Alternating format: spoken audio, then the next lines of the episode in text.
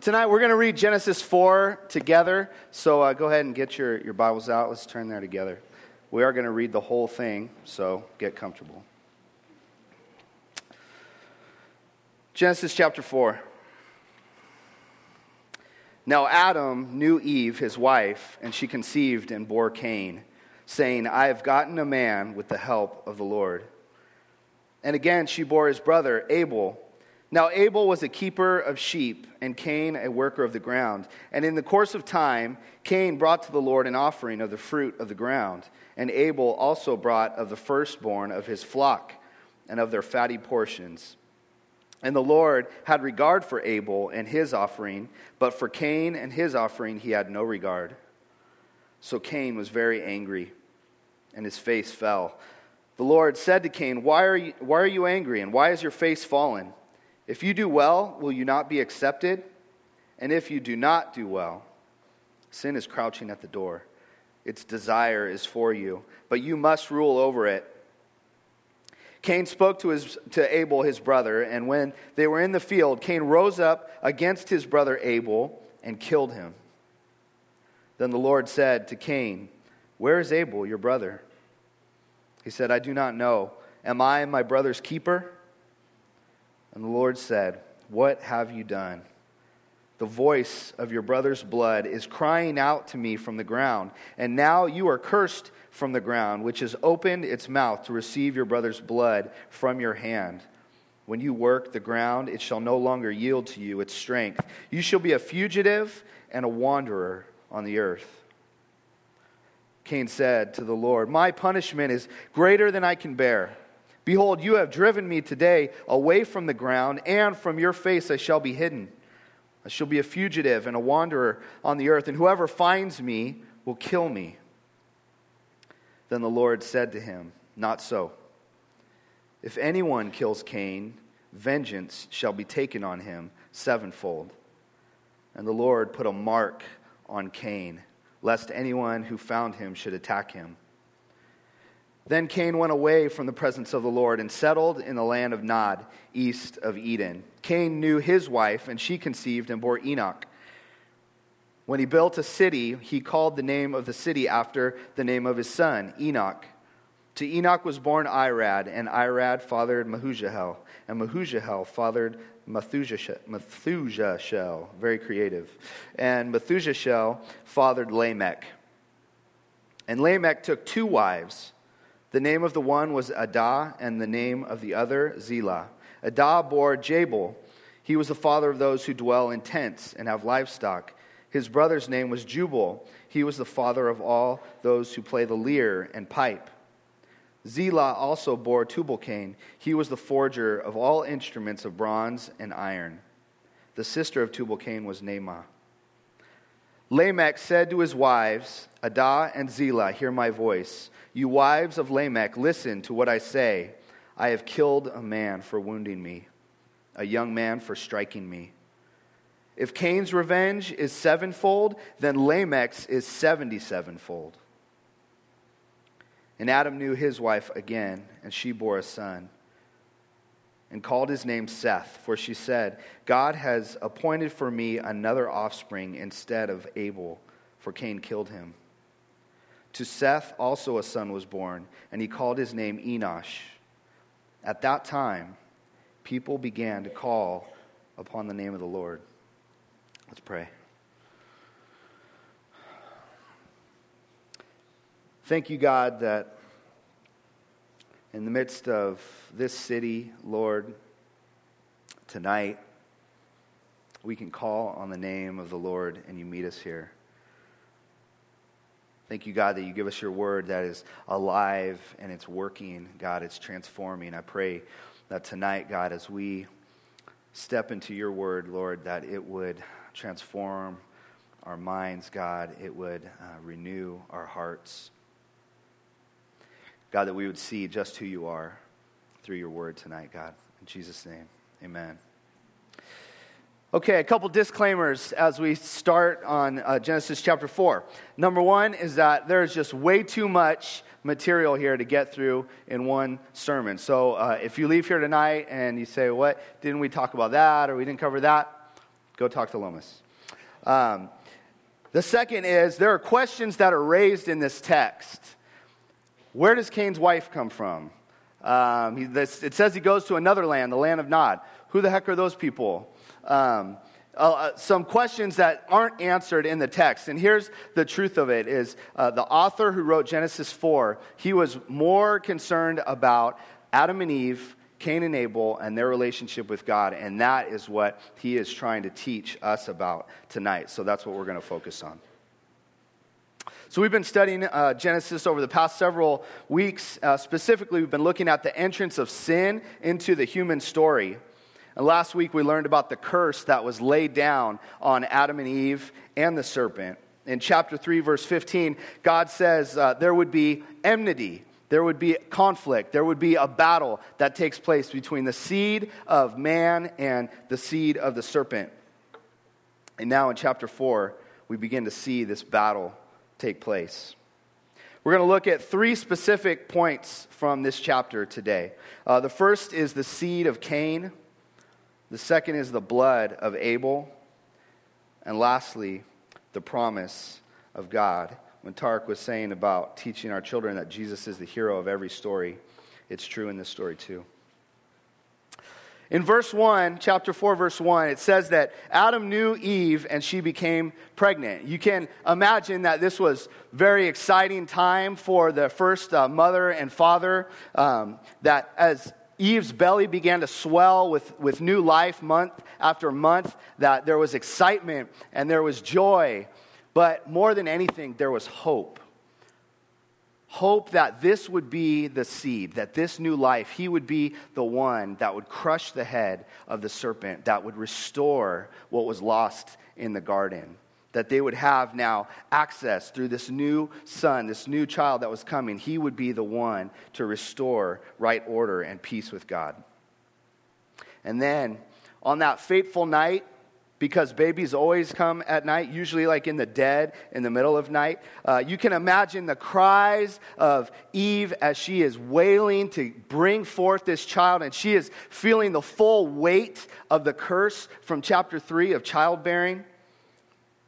And then there's a sound, a sound that every parent can never forget as a newborn child fills its lungs with air for the first time and declares its arrival with a cry. I've got three beautiful, amazing daughters, little girls, and uh, I can tell you, I remember where I was standing and what was going on in the uh, delivery room when I heard the cry of each one of my girls for the first time. It's amazing. And now Cain is born. Who is Cain?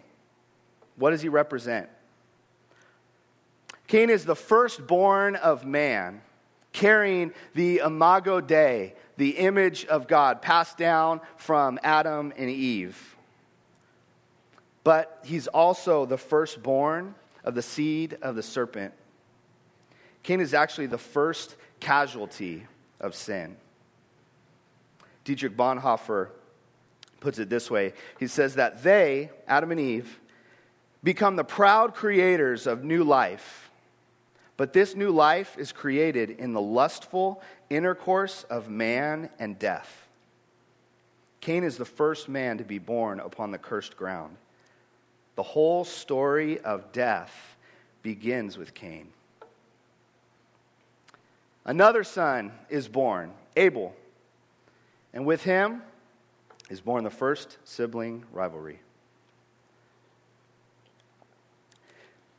In the life of these two brothers, the firstborn of the cursed world, we see more than anything the escalation of sin. The sin is on the fast track in the heart of humanity.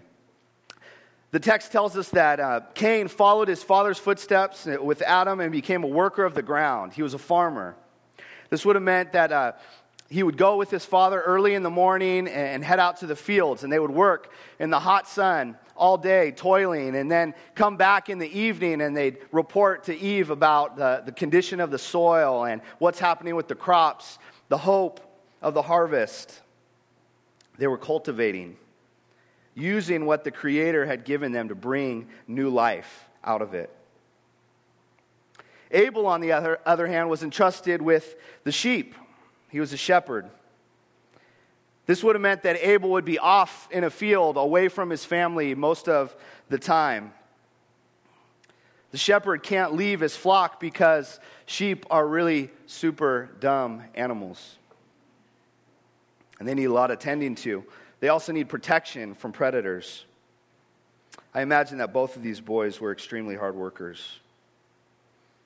And then as a family, they would go to church on Shabbat, Sabbath together, usually Saturday.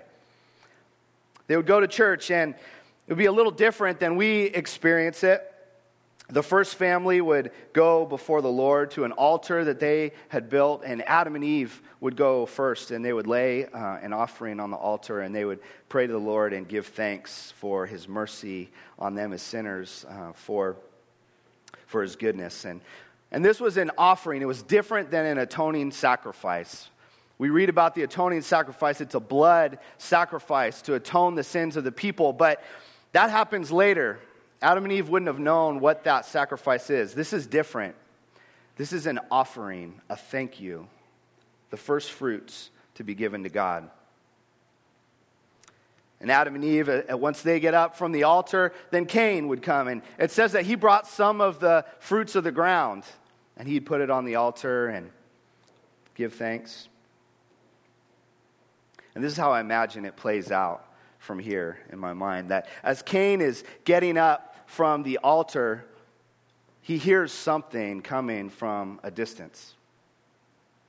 he turns and he looks, and coming down a hillside is Abel. And he's carrying something around his shoulders, something different. And as he gets closer, Adam and Eve come to greet their son, who they haven't seen in several weeks, and, and they see what he's been carrying on his shoulders He's got a ewe lamb, and it's perfect. White wool coat without a blemish, perfect proportions. It's beautiful. It's the very best of Abel's flock, the first fruits of his work as a shepherd. I imagine that Abel's father and mother would come close to see the lamb, and Abel would tell them about uh, his work in the field and, uh, and looking through all the different lambs to find just the right one. And then Abel would prepare the lamb and lay it on the altar, the fat portions of the lamb, lamb on the altar, and he'd give thanks to the Lord for his goodness. And while this is all happening, Cain is watching. And inside of Cain begins to burn the seed of the serpent jealousy, hatred, death. Remember, it says that Cain brought some of his fruits from the ground, but that Abel brought his first fruits, the best someone else was watching this drama unfold. It says that the Lord was watching and he had regard for Abel and his offering, but for Cain and his offering, he did not have regard. Did you catch the way the author tells us about that? It says that God regarded the man and then the offering. That God knew exactly what was happening here in the heart of Cain and in the heart of Abel, and he judged them on their heart and then on their gift. I remember a story about a wealthy man, and um, he was reading the newspaper and he read about the poor and the homeless that were in his community, and his heart was moved to compassion to do something for, for these people. So he contacted a, a, soup kitchen in their community. He said, Hey, I want to put something on for, for these people. Let's get as many as we can together and, and let's just uh, let's take care of them. And so uh, they began to plan this, this evening meal, and uh, he sits down, the, the wealthy man sits down with the program director at the soup kitchen. He says, What are you planning on serving in this meal of ours? And the woman flippantly kind of looks back and, What do you think? Soup and bread, maybe coffee. And man says, No, that's not going to work. What do you mean that's not going to work? And the man says, Do you know what my favorite meal is? If I had to choose any given night when I sit down what I'm going to eat, this is what I want. I want filet mignon and Snapple peach iced tea. That's what we're going to serve these people. And the woman says, Are you crazy? we're talking about hundreds of people. Do you have any idea what that will cost? And the man says, If it's good enough for me, it's good enough for them. Why would I give them less than what I would want to have? What a contrast. What a contrast. That we would freely give of our best, the first fruits. So let's get to the heart of it. When we put our budget together at home and we sit down and we're doing the numbers, do we take out the very first and give it to God? And then with what's left, we plan how we're going to live our lives and what we're going to spend our money on? Or is it reversed? Where we go through all our bills and all the things we want and all the things we need, and then what's left over, literally the leftovers, here you go, God, this is yours. For some of us, giving of our first fruits means uh, we're going to have to sacrifice. To give our best will cost us something. And that will require something else of us faith. Faith. Hebrews says that faith is the assurance of things hoped for, the conviction of things not seen. And here's how this ties in with Abel. Martin Luther said, The faith of the individual was weight that added value to Abel's offering. Abel's faith added weight to his offering to God. See, Abel looked at all of his lambs. Maybe there was only a few. Let's say there were five. He has five lambs. And he could have easily said, God doesn't really need the best lamb. This one's pretty good. Maybe he knew that, that several of those wouldn't survive that they were going to die off. And he's thinking in his head, well, here's what I'll do. See, if I keep the best lamb, then I can breed it, right? And, and then as my flock gets bigger and healthier, uh, then, then, God, you will get my best. That's not what Abel does. Abel had faith that God would provide what he needed for the work put before him. He was able to freely and cheerfully give his best to God. Hebrews 11:4 says that by faith Abel offered to God a more acceptable sacrifice than Cain, through which he was commended as righteous, God commending him by accepting his gift. And through his faith, Abel's faith, though he died, he still speaks. See, when we lay down our first fruits at the altar of the Lord as thanksgiving, we're saying, Lord, I trust you. Lord, I know that what has been given to me is not by my own doing, that you are my provider. And because I know you're a good father, a loving father, I trust you that you'll provide what I need. And even beyond that, that you give me the desires of my heart. So I give to you first before I take anything for myself. And this step of faith marks a huge step in our walk with the Lord. That we trust, that we have faith, give our first fruits when we're able to cheerfully give to the Lord our best. Now, contrast that with Cain. Cain didn't have this relationship with God. It says that he became jealous of Abel, angry, and his face fell. He was dejected.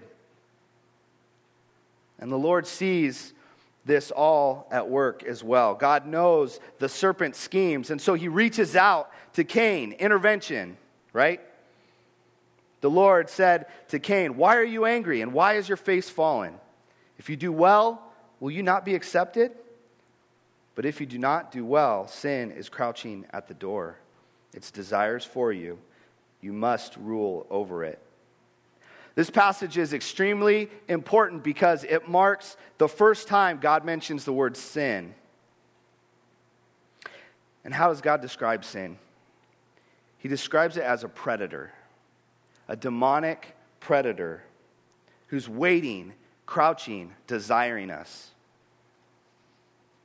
Like a stalker just around the corner, waiting to claim its victim. And there's three important distinctions we need to pull out of this uh, talk about sin. First is that God warns Cain.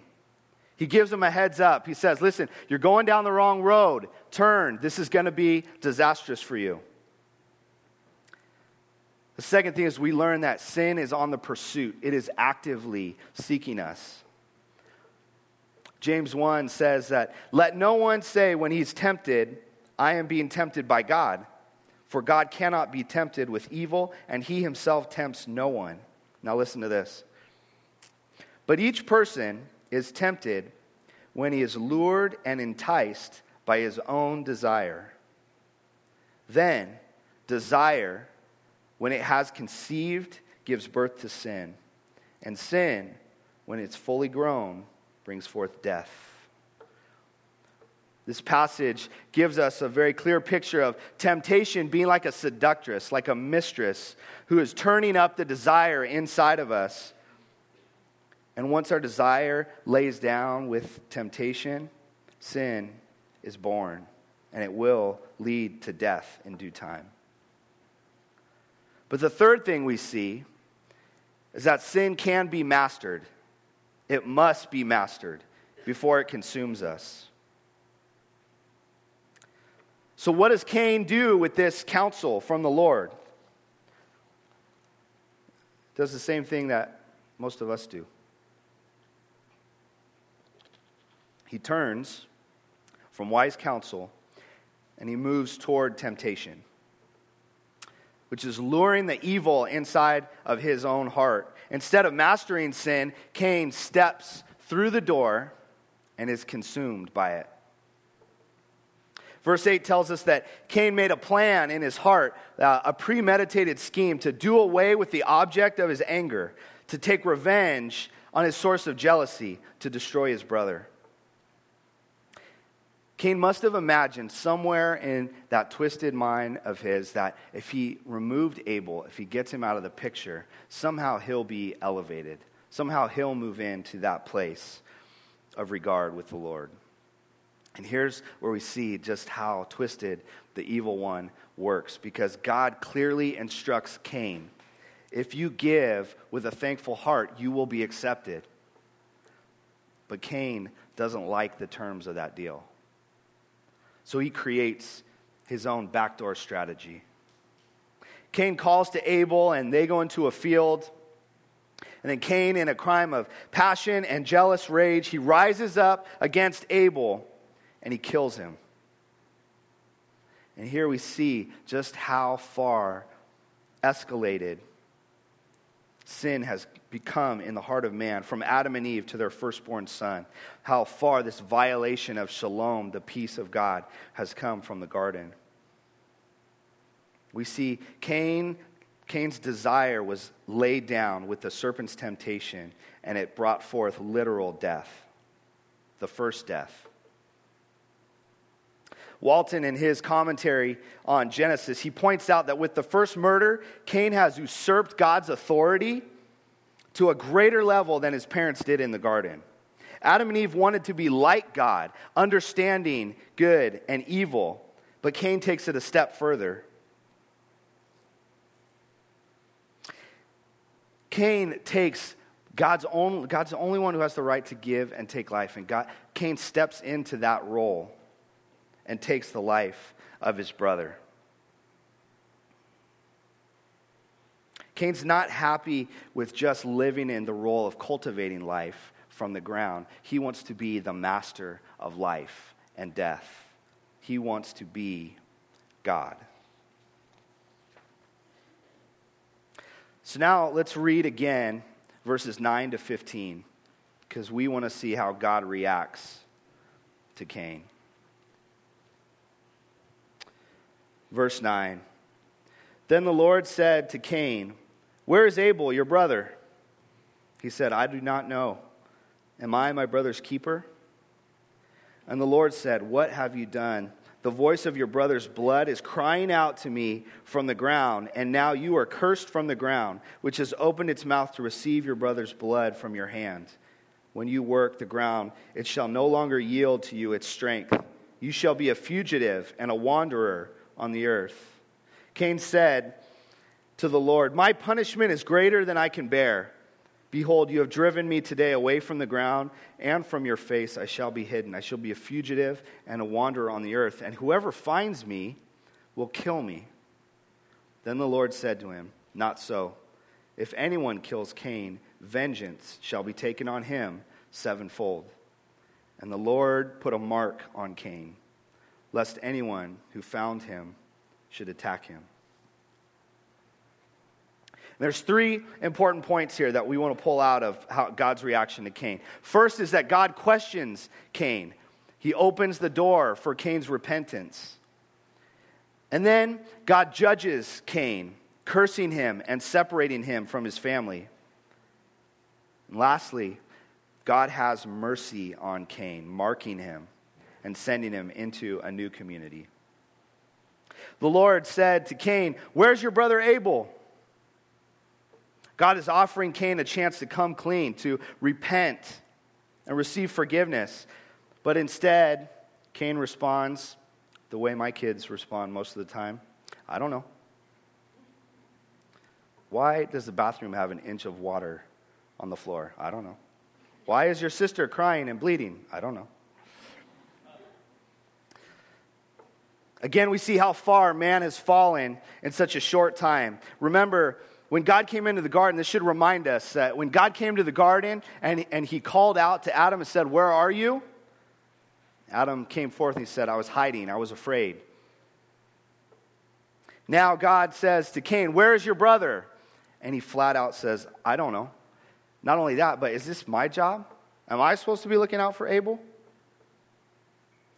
Again, Walton, in his commentary, points out the irony here that Adam and Eve, when they reached for the fruit in the garden, they were trying to achieve knowledge of good and evil. Now, Cain, when questioned by God, he claims no knowledge whatsoever of evil or any responsibility. Cain has moved from hiding like his parents to outright denial. And even beyond that, we see his unrepentant heart in this accusation he throws back to God. Is this my job to look after Abel? Cain, who's the firstborn man, carrying the Imago Dei, the hope to redeem man and crush the serpent, he's utterly corrupt and far from God. God responds with, to Cain with this powerful and poetic statement. He says, Your brother's blood cries out to me from the ground. We have to ask, what message is Abel's blood crying out? It's crying for justice. Justice. Something has to be done here. My blood, my innocent blood has been poured out. Do something. And God being perfect love and perfect justice, because those two things go hand in hand together, he curses Cain for his sin. Cain will no longer farm, he'll no longer yield fruit from the ground, he'll no longer cultivate life from the ground. Those days are over. Cain will be pushed out of his family community and become a fugitive and a wanderer. And then, again, we see Cain's heart by the words that he speaks. Out of the overflow of his heart, his mouth speaks. My punishment is more than I can bear. And then he says, Whoever finds me will kill me. In all, in this cry to God, Cain refers to himself seven times me, me, me, me, me, me, me. I know it's annoying when I do that, but I'm trying to drive home the point. Noticeably absent from this cry of Cain is anything about Abel, his victim. Uh, is anything about Adam and Eve, his brokenhearted parents? Cain's eyes are completely and entirely on himself. And that's what Martin Luther actually calls sin. He says that sin is man turned in on himself. From the very beginning, when Cain laid the sacrifice at the altar of the Lord, he held back the best for himself. When he took his brother's life, he was trying to satisfy himself. Uh, when he pleads with God, he's trying to save himself. But repentance, the repentance that God is looking for, it's not about us. Repentance is actually the dying of ourself, laying down our sinful desire and turning from it, moving in the opposite direction, back towards shalom, peace with God. So, what does God do with Cain and his unrepentant heart? He strikes him with a bolt of lightning from heaven, and then he takes his deep fried carcass and he hangs it on a tree, and he says, This is what happens when you don't listen, people. Okay, you know what? I'm just sick of you, and I'm done with you, wretched. I should have just stuck with dolphins and golden retrievers. They just pay attention a lot better, and they're really good natured. And, you know, I'm sick of you guys. I'm done. Someone get me a drink. Actually, that's my reaction. for a lot of years, honestly. I struggled with God of the New Testament who was compassionate and forgiving and loving and kind, and then the God of the Old Testament who just seemed um, judgmental and, and had anger and vengeance pouring out all the time. But to be honest with you guys, uh, the truth is, I wasn't looking at the heart of God in these stories. See, as Cain, selfish, sinful, rebellious, murderous Cain is weeping before the Lord. Even in all of his self focus, weeping before the Lord, we see that God has compassion on Cain. He doesn't put him to death, he spares him.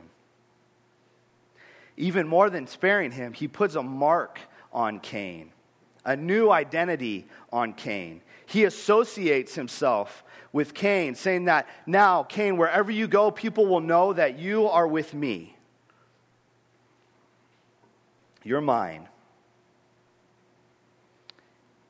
And guys, this is the overarching story of all of Scripture, the entire Bible. God is madly in love with us. He is long suffering with us. He is patient with us. He goes to extreme lengths to hold on to us. And here we have to ask ourselves why doesn't God just end Cain? Why doesn't he just kill him? Why isn't he just finished with Cain? After all, we see in the rest of chapter 4 what happens through the line of Cain, right? Uh, he has a wife and begins to bear children. Uh, he begins a city and he names the city after his own son. How's that for nepotism? And then we reach Lamech. The story pauses at Lamech. It says Lamech had two wives. He introduces polygamy, that is abomination of marriage. But even greater, we see Lamech's heart in verses 23 and 24. Listen, this is what he says.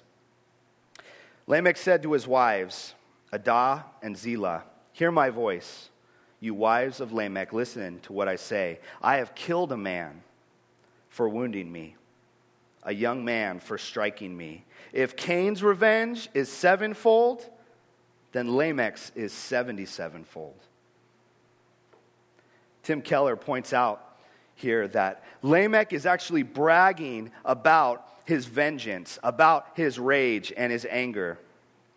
He's saying that if a young man and this word used here uh, for a young man, it would have meant a boy between 12 and 14 years old. If a young man even strikes me, and that word strike would have mean a scratch or a bruise. If a little boy even bruises me, I will have unending revenge, vengeance, 77 fold, far more revenge than was promised for Cain. And so we see through this line of Cain more and more destruction and sin and vengeance. So, why doesn't God kill Cain and be done with it. Here's why. At the end of chapter 4, the author rewinds, goes back to Adam and Eve. It says that they have another son, Seth. Seth is a replacement for Abel. And God's promise continues. Seth begins a new lineage of men. And at the end of that chapter, it says, At that time, they began to call on the name of the Lord. You see, as God marks Cain, sparing him from death, God looks down through generations, through Abraham and Isaac and Jacob, through Judah and then David and Joseph, and he sees the Christ child, born of the seed of the Holy Spirit, the incorruptible seed planted in the womb of Mary. And he's perfect. He's without blemish. The first fruit of God. He's beautiful. And God says, because of Christ, Christ, the perfect sacrifice that will be laid at the altar of the cross before me, I will spare Cain. Hebrews 12 says that the blood of Christ speaks a better word than the blood of Abel. Speaks a better word. Remember, Abel's blood was crying out for justice, justice, someone do something. But Christ's blood poured out on the cross, it speaks a better word. It is finished. It is finished. Christ's blood ends the line of Cain. Christ closed the story of the garden.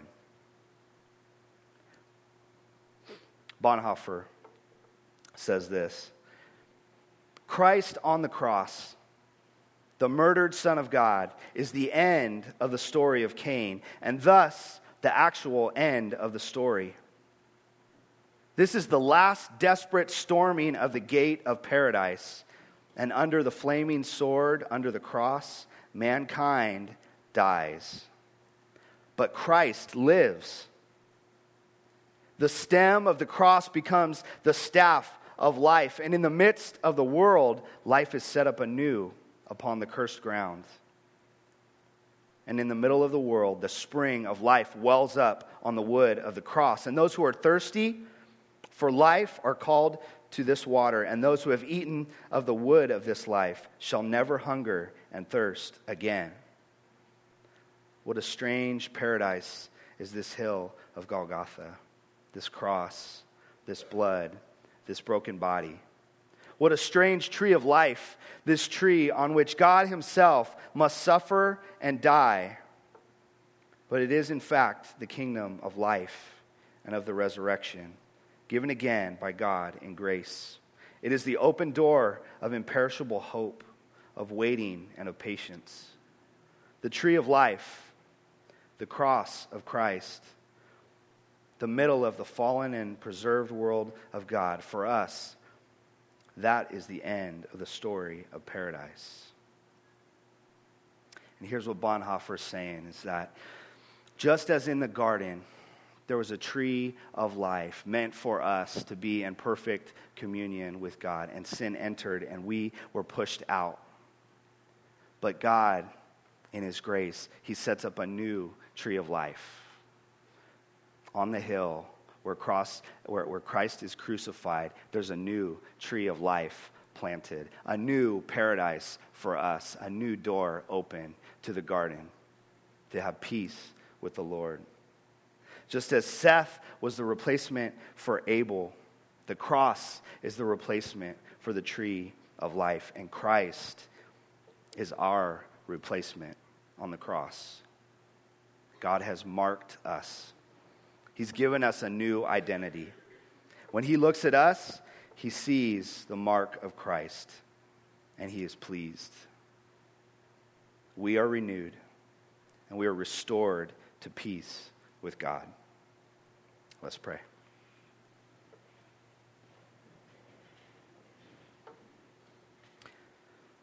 How great, God, is your love for us, how overwhelming it is when we can see, Lord, even from the beginning of man, the, the brokenness, Lord, and how far we have taken our sin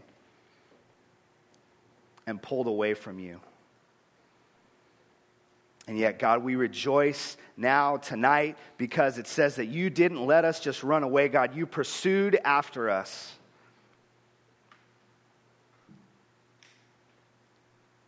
And you created a new gate, a new opening for us to come back into this garden, Lord, this shalom with you. Praise you, God. I pray that that would penetrate our hearts tonight like it never has before. Lord, the reality of your love for us would become real and tangible, alive to us. And Lord, as we depart from here tonight, Lord, I pray we take that seed of hope, that promise, Lord, that you have crushed the head of the serpent, that death is done. You are victorious, God, and now we can walk in your victory. We love you, God. Thank you, Jesus. Amen.